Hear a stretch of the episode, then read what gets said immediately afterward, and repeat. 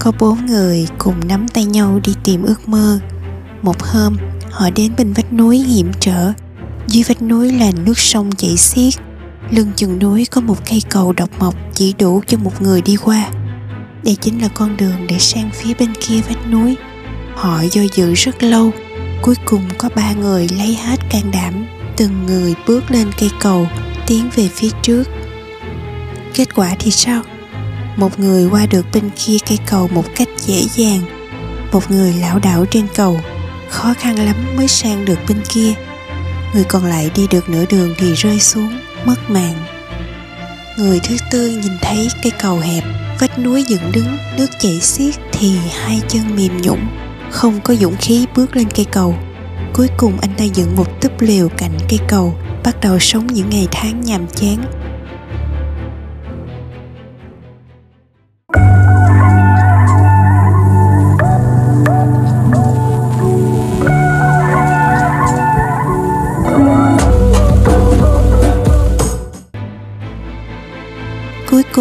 Vì sao mỗi người bọn họ lại nhận một kết cục khác nhau?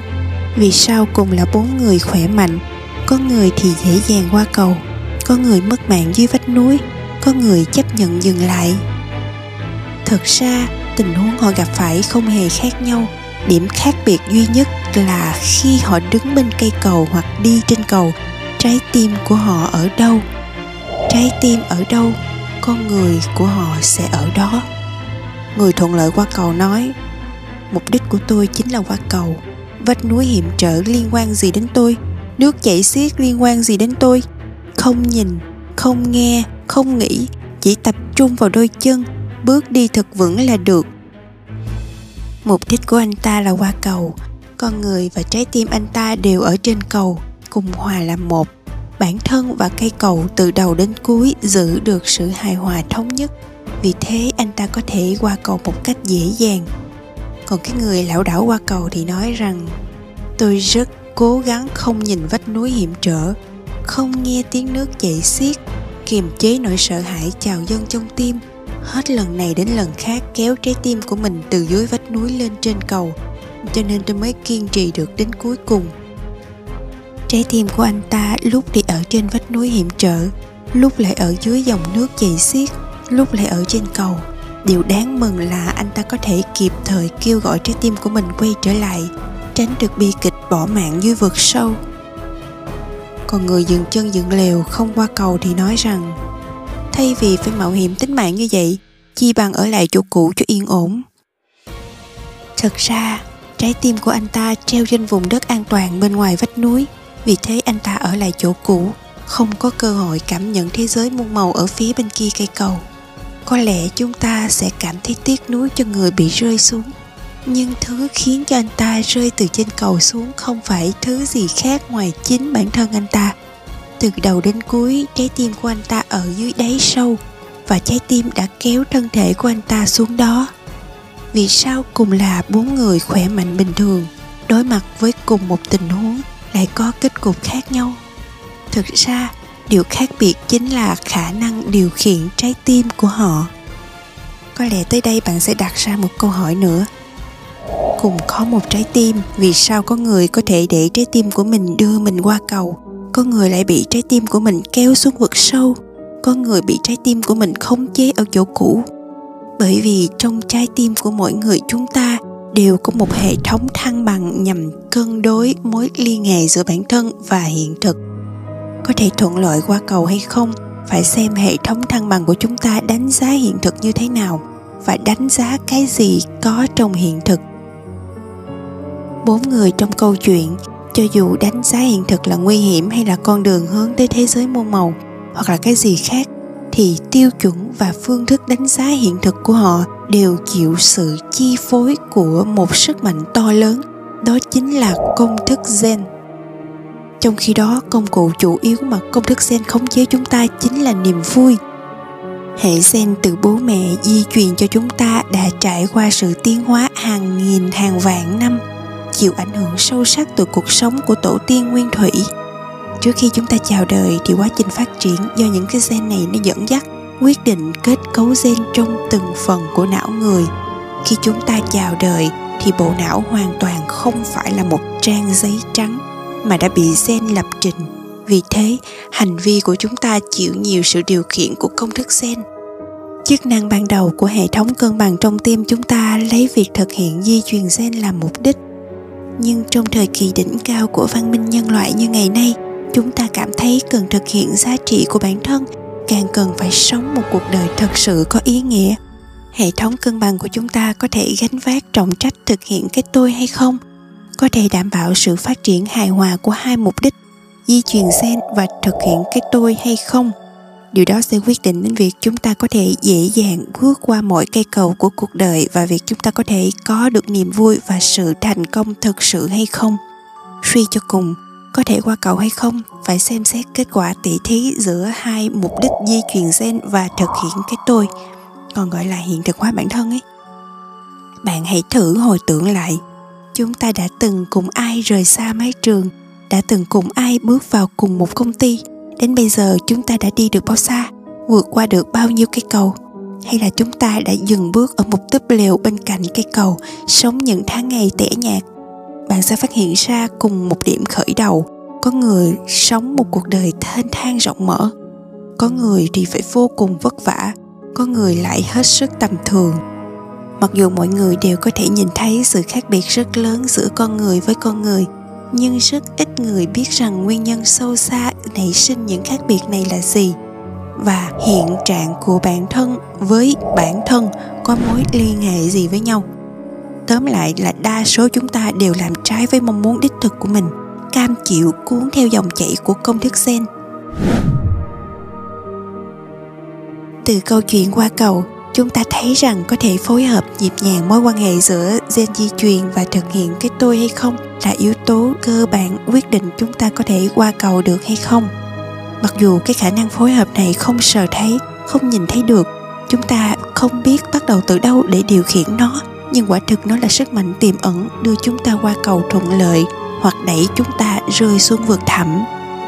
Tuy là khả năng phối hợp này không thể dùng mắt để phân biệt không thể dùng tay để chạm vào, cũng không thể dùng tay để nghe thấy. Nhưng mà chúng ta có thể dùng trái tim để cảm nhận nó, nhận biết nó. Bởi vì với vấn đề của trái tim thì dùng phương thức của trái tim để giải quyết là một phương pháp hữu hiệu nhất. Nắm được khả năng thiên bẩm này, đưa nó từ trạng thái vô thức lên thành trạng thái điều tiết có ý thức. Từ đó, tránh để cuộc đời của chúng ta trôi qua vô vị và rơi xuống vực sâu khiến cho việc ung dung bước qua từng cây cầu của cuộc đời trở thành việc đáng làm nhất trong cuộc đời của mỗi người. Tiếp theo, chúng ta sẽ cùng bắt đầu khám phá tâm hồn, dùng trái tim cảm nhận những khu vực bị chúng ta bỏ qua, những vùng cấm ẩn giấu tầng sâu trong đáy lòng khiến chúng ta yếu đuối. Chúng ta sẽ phát hiện ra nơi gọi là khu vực cấm nằm trong chính thế giới của bản thân ta, chứ không phải nằm trên cây cầu hẹp, vách cao hay là dòng nước chảy xiết ở dưới kia có lẽ phần lớn chúng ta đều đã từng nhìn thấy cái cân để cân trọng lượng của đồ vật á. Cái loại cân mà nó có hai cái dĩa cân, một bên thì đặt cái đồ vật lên trên bàn cân, còn một bên thì lại đặt những cái quả cân để đo trọng lượng của cái đồ vật được cân ấy. Thì trong tim của mỗi người chúng ta đều có một hệ thống cân bằng giống y như chiếc cân đó. Cái hệ thống cân bằng đó dùng để đánh giá trọng lượng của hiện thực, nhận thức của chúng ta về hiện thực cùng với phương thức giải quyết vấn đề hiện thực đều là kết quả mà cái cân trong lòng của chúng ta đánh giá hiện thực trước mắt. Điểm khác biệt với chiếc cân trong hiện thực là chiếc cân trong tim của chúng ta thì nó coi cái việc có được niềm vui là nguyên tắc. Chúng ta gọi cái hệ thống cân bằng theo đuổi niềm vui trong tim chúng ta là cán cân vui vẻ. Hệ thống cân bằng này là hệ thống tự bảo vệ, hình thành nên qua cái quá trình tiến hóa hàng nghìn hàng vạn năm của sen thì hai cái đầu của cán cân vui vẻ lần lượt là đĩa cân hiện thực và đĩa cân cái tôi. Vật đặt trong đĩa cân hiện thực là hiện thực không ngừng thay đổi. Còn trong cái dĩa cân cái tôi là quả cân chúng ta đánh giá hiện thực. Những cái quả cân này là nhận thức, là phản ứng của chúng ta với sự vật. Quả cân trong cái đĩa cân cái tôi chia thành hai loại. Một loại chịu sự khống chế của mục đích gen, nhận thức và phản ứng vô thức hoặc chủ quan về hiện thực chúng ta gọi nó là quả cân mất cân bằng. Nó là quả cân khiến cho cán cân bị mất cân bằng. Một quả cân khác là cái quả cân mà chúng ta lấy việc thực hiện cái tôi, lấy việc hiện thực hóa bản thân làm mục đích, đưa ra nhận thức và phản ứng khách quan với hiện thực. Chúng ta gọi nó là quả cân vui vẻ. Quả cân vui vẻ là quả cân khiến cho bản thân và hiện thực giữ được sự phối hợp nhịp nhàng, khiến cho cán cân vui vẻ giữ được thăng bằng cho dù là chúng ta đặt vào trong cái đĩa cân cái tôi quả cân mất cân bằng hay là quả cân vui vẻ thì đều là vì theo đuổi niềm vui. Chỉ là hai quả cân này khiến chúng ta thu được niềm vui khác nhau mà thôi. Cái niềm vui mà chúng ta có được thông qua việc đặt vào đó cái quả cân mất cân bằng á, là cái niềm vui giả tạo.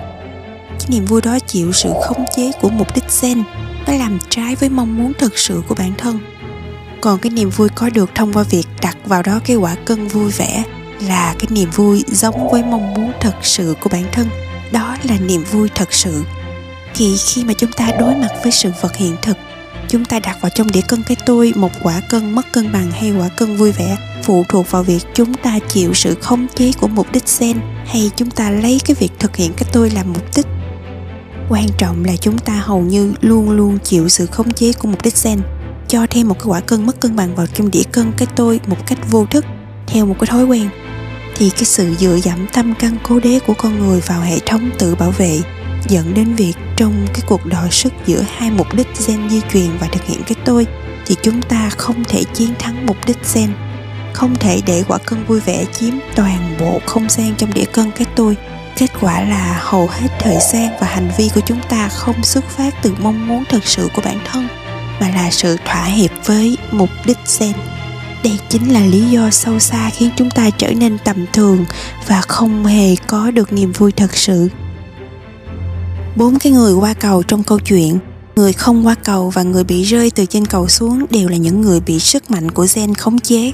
Trong cuộc sống, đa số con người đều thuộc nhóm này, đều bị công thức gen khống chế, phó mặc cuộc đời cho công thức gen để mặc cho bản thân tuột dốc còn cái người mà lão đảo qua cầu rất là vất vả, khó khăn để có thể đi qua được cái cầu đó.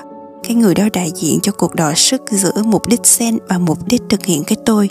Và cuối cùng thì mục đích thực hiện cái tôi đã chiếm ưu thế hơn một chút. Nhưng mà cái người qua cầu lảo đảo đó, anh ta không hề hiểu được nguyên nhân khiến cho bản thân xuất hiện trạng thái lảo đảo này.